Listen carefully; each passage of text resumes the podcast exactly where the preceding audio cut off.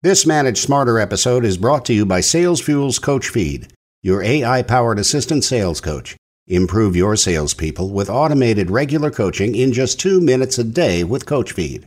For more information, visit CoachFeed.com.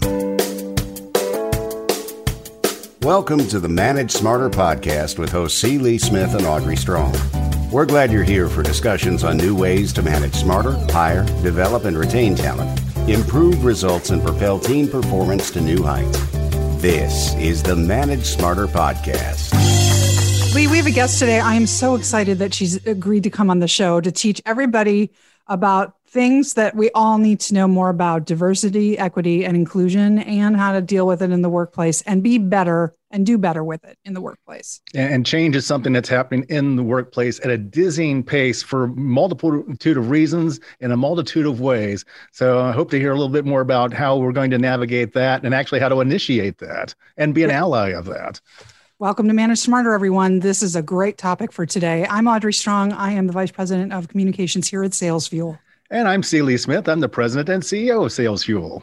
Today's guest, Dr. Jean Latting, President of Leading Consciously LLC and Professor Emerita at the Graduate College of Social Work, University of Houston. She's in Texas, like I am. She's a cougar. Hi, Jean. Thanks for coming. Hi there. As a Thank consultant, you for having me. Yeah, we're glad to have you. Let me tell uh, the people a little bit more about you. As a consultant, researcher, and educator, Jean focuses on leadership in multicultural and diverse organizations. Through her organization, as I said, it's Leading Consciously. Jean helps individuals and organizations create resilient, sustainable, multicultural, and diverse settings. Also, the author of a book, you can pick it up on Amazon. I went and looked at it Reframing Change How to Deal with Workplace Dynamics, Influence Others, and Bring People Together to Initiate positive change. So, welcome, Dr. Latting. We're very glad to have you today. Thank you. I'm I'm honored to be here. So, talking about the racial divide, we're finding ourselves at a very interesting time in culturally and in our history right now. What's the first that where do we start if we want to make a change? Start with recognizing that the divide really does exist and that those that you consider to be your friends and colleagues if they if you're white and they are of a different racial or ethnic identification they may not be telling you things that you need to know. And if you are a person of color a leader of color and you're in an organization where you're not telling people what they need to know then think about how think about strategy. How can you approach this in a way that you can be heard so both groups can take action to improve that divide. Okay, so I'm the white guy, obviously, yes. and so uh, I had to navigate that. You know, during uh, the George Floyd, uh, let's call it what it is, murder this summer, and the protest that followed. Uh, and so I reached out to many of my black friends and, and my, you know, my Latina friends as well. Uh, you know, just to discuss this type of thing, and it was uncomfortable uh, I, I, tell you, I'm not totally sure that I did it right, but I but I did it. But it's like, you know, have any advice for people like me that that want to learn more about sure. understanding the other person's life through their eyes as best as we possibly can? Sure. So when you say you reached out, what does that mean? What did you do? Uh, started with a couple of messages, uh, you know, text messages, and then you know there was lunch, and you know conversation. Okay. Words, yeah, words. What literally? Uh, if, do you mind if I? I yeah, I, I remember saying stuff like, "I'm shocked and appalled at what you know at what I witnessed." You know, this week. Uh, I, I realized then that it's not enough anymore for me just to not be racist, but also I have to, you know, be more active and uh, helping to change things more as a business leader. And so, but I don't know how to do that. Beautiful. that was a that's a great great start. You said that you're shocked, and what you could have added, but a lot of people don't, is I'm sure you, person of color, not shocked because this has been your lived reality all of this time. But I'm glad I got shocked into awareness. So that's a perfect thing. I, I the second perfect thing that you did was to say I don't know. I don't know what I'm supposed to do. I don't know how to do it. I don't, I don't know. I don't know. And so acknowledging that you're beginning is wonderful. The third thing is to read. So asking your pers- your person of your person of color, your friend of color, colleague of color to educate you from scratch is not smart in any field. If someone wanted to come to you and say, I want to know about sales, tell me.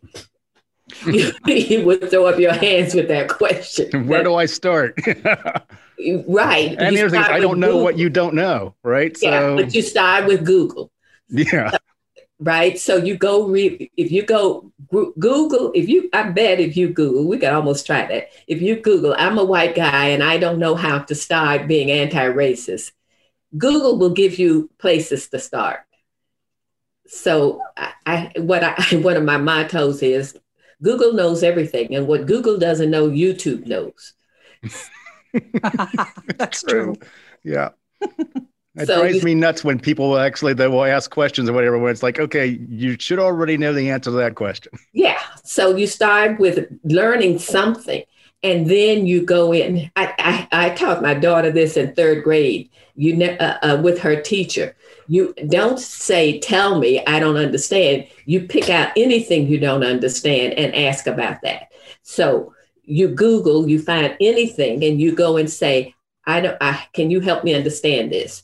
or I've read I'm supposed to do this, but that, and I don't understand that. So you give them information to work with as opposed to just starting off with a blank slate. I don't know. So that's that's the other thing. People are willing to tell you, but you we you have to realize we get hit up on a lot for folks to tell us, uh, uh, for us to tell them. So if you narrow it down and ask a precise question, even saying, I don't know if this is a smart question to ask, but give it a start so that the person can then respond. I think that they are willing to take you on as more genuine if you've shown that you've made an effort first.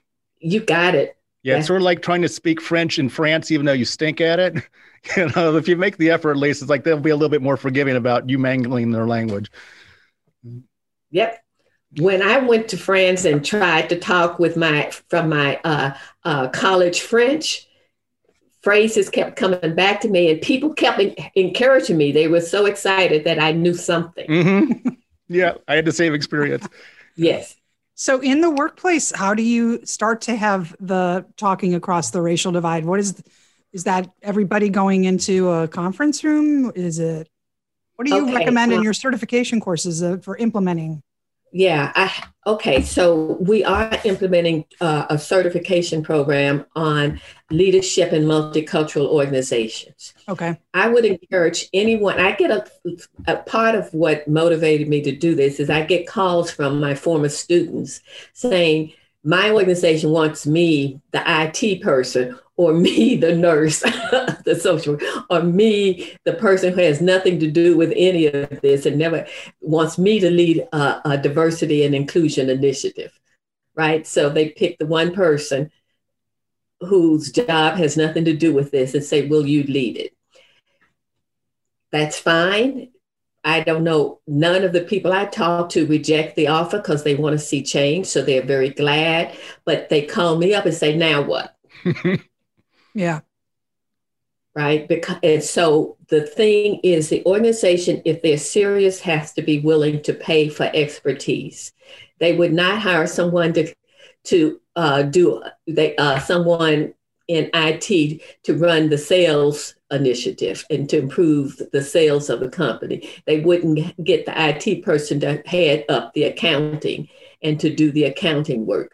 So, so this is a specialized field, just like all these other specialized fields. Even though it seems like all you have to do is be nice and be respectful, and everybody should be happy.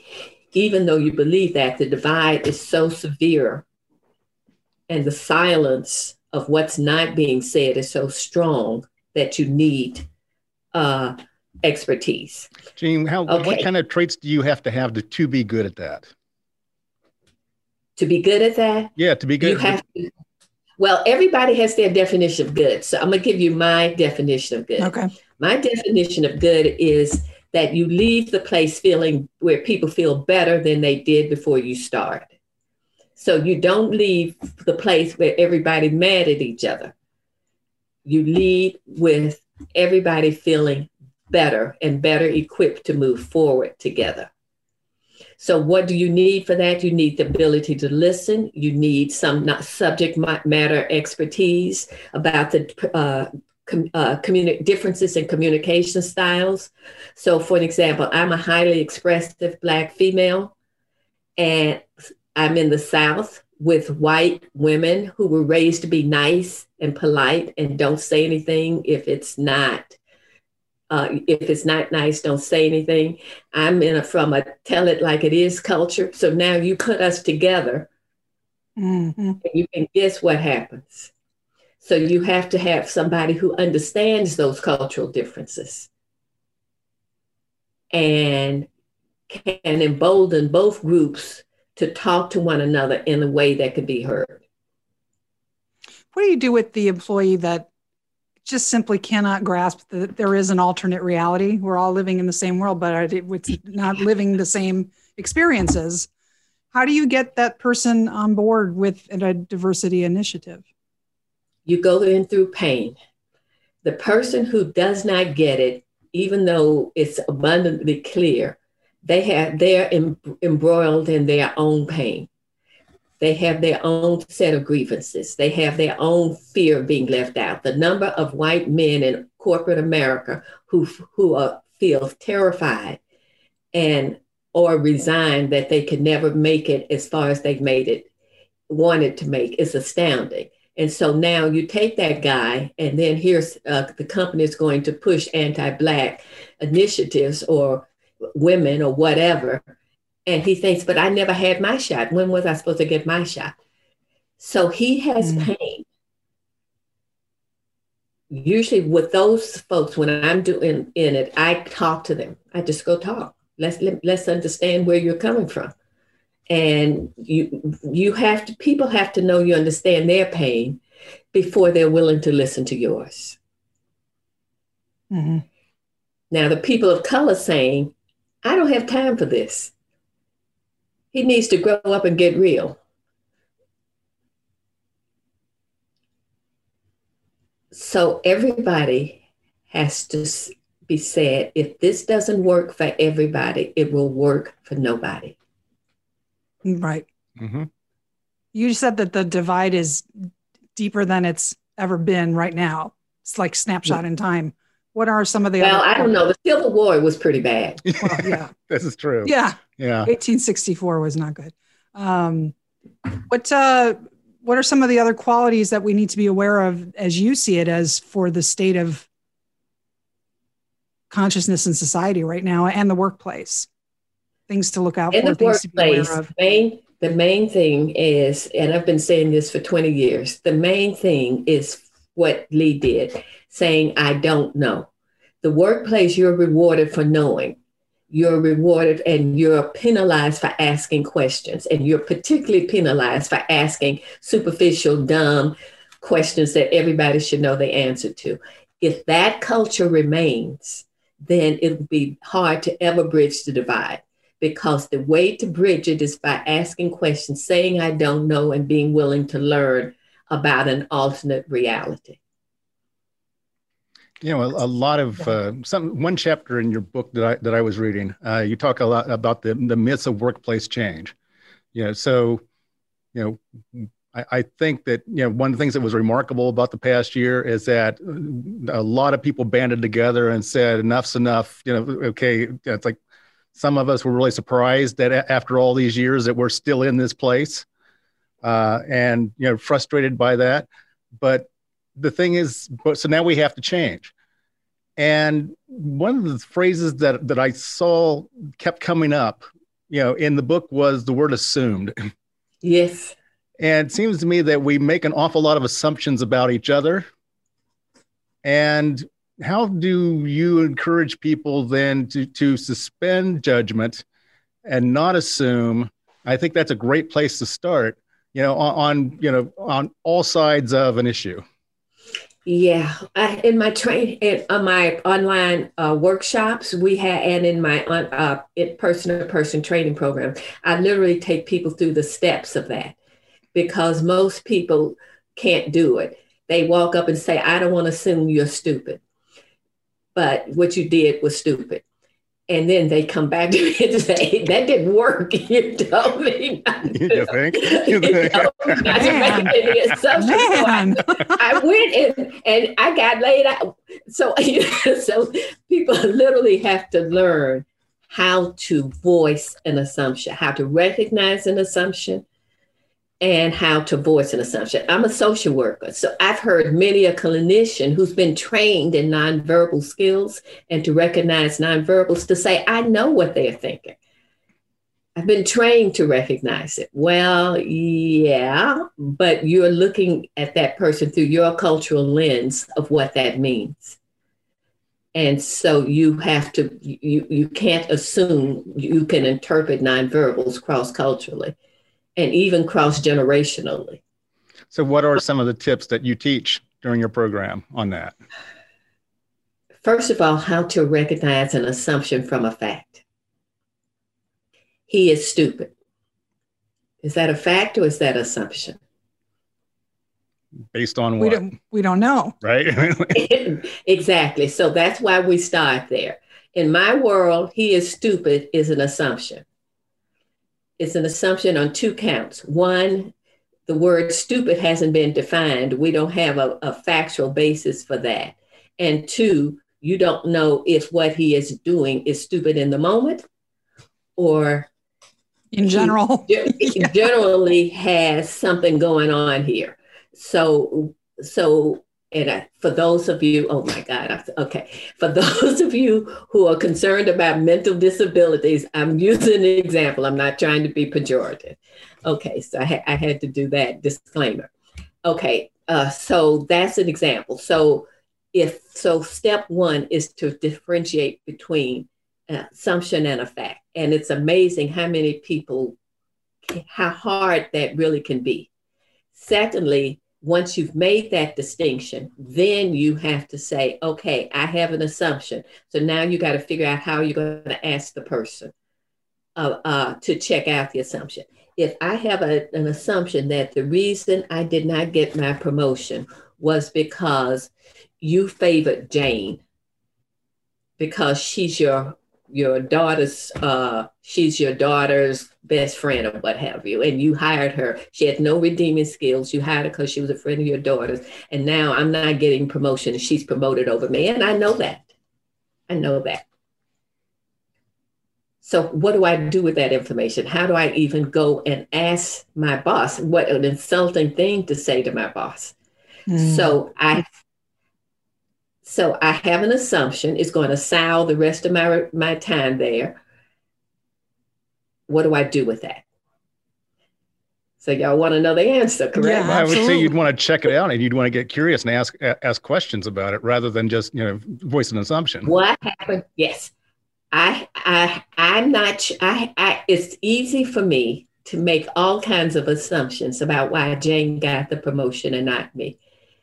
It's very easy for me to do that.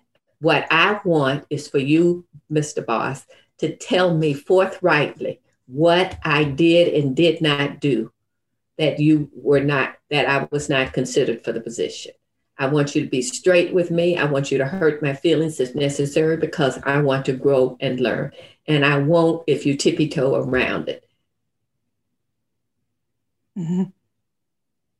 And and you see that sometimes if you're the boss is white, you're not white, that the boss has more of a tendency to want to tippy toe around or whatever because there might be a third rail there or whatever that I'm afraid to touch.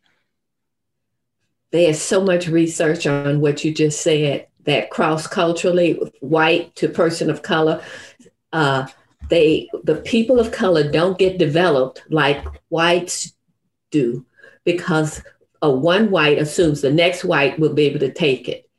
But if I go cross cultural, I'm not going, I'm scared to tell them the full truth because they will then might use it against me or they might think I'm racist or I don't know if they're going to HR. So I don't even get the information I need to succeed. And then when promotion time comes, I'm evaluated against the person who's been mentored all along. and mm-hmm. then the assumption is is made then that you know you didn't get the job because of and you don't have any facts then to dispute that and so you still now we have bad feelings that continue there we go so and how do we so bridge I, that gap how do we make that to make that that that white boss feel more comfortable you know in that situation than to be real you know with his uh, team members of color you know sure. uh, like white that. boss has to say to the person of color and it can happen with across gender too, can say to the person of color, I want to mentor you. But to do that, I'm going to have to say some tough things. I do it with all my others.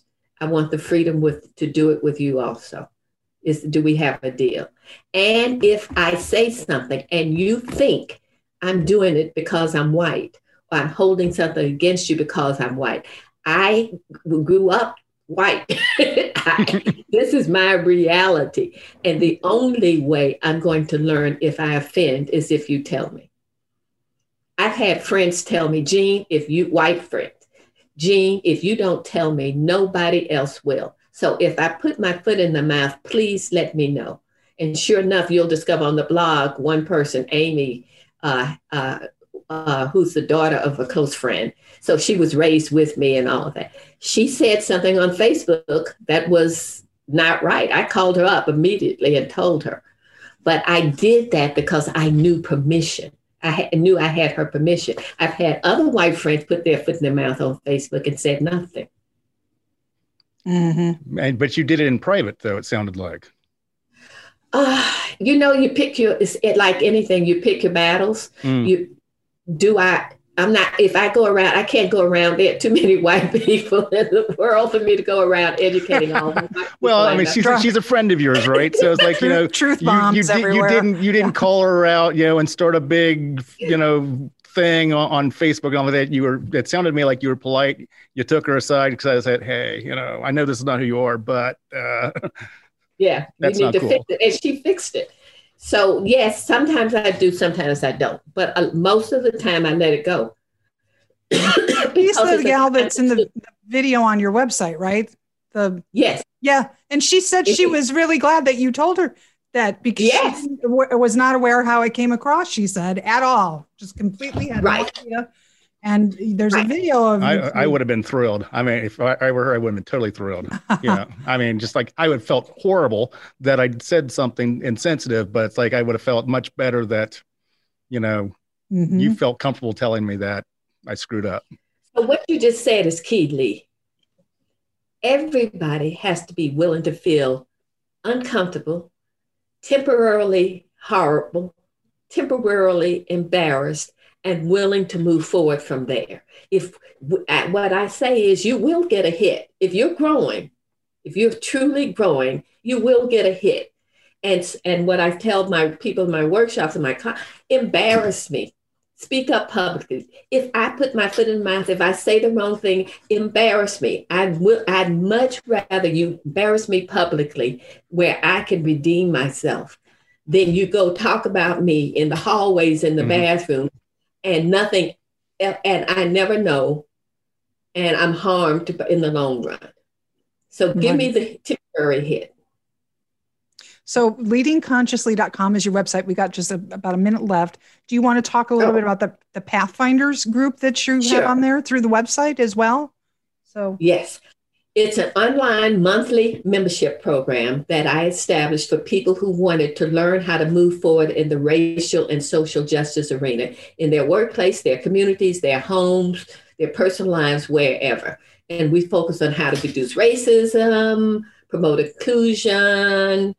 Uh, people will read a blog post, commented on it, a community is forming, exciting dialogue.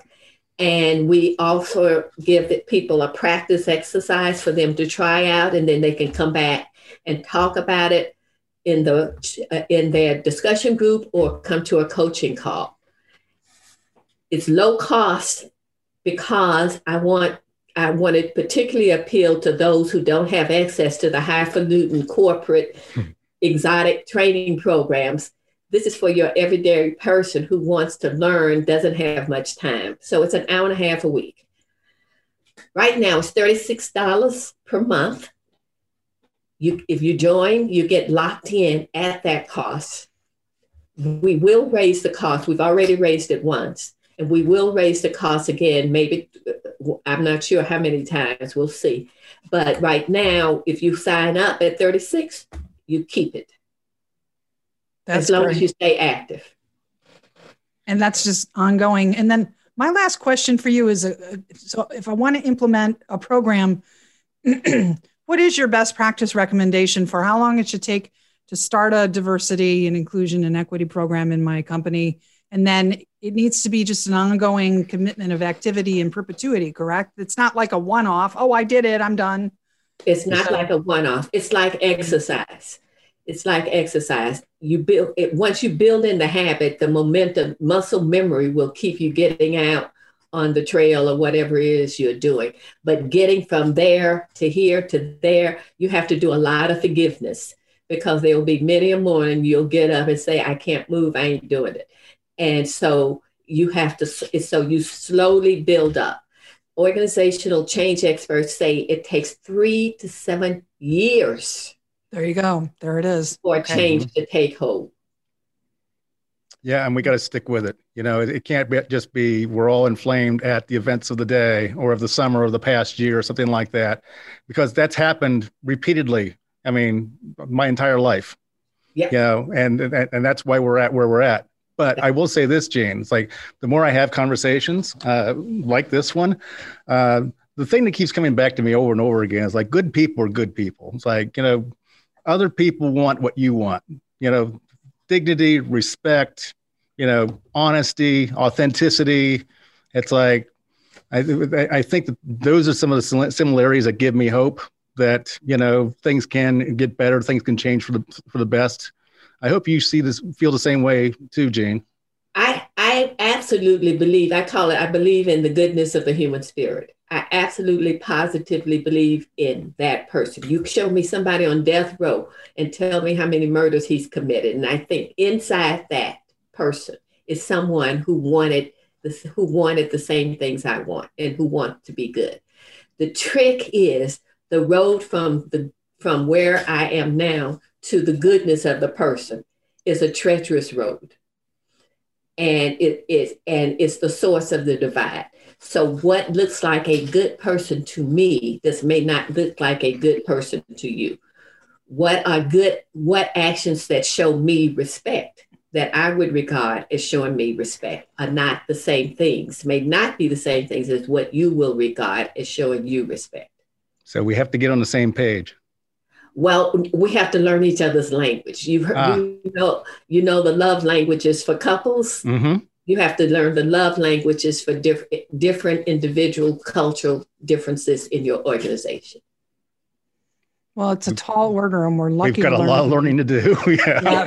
yeah. Dr. Latting, this has been such a privilege. I loved having you on the show, and uh, we hope you'll come back and talk to us some more later in the year. We'll see where we are six months from now. How about that? Uh, sounds good to me. And I enjoyed it very much. I enjoyed your questions very much. We loved having you. Thank you.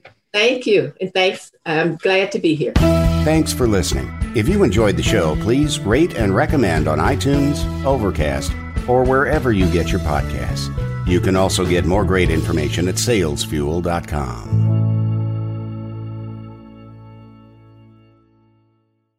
This podcast is a part of the C Suite Radio Network.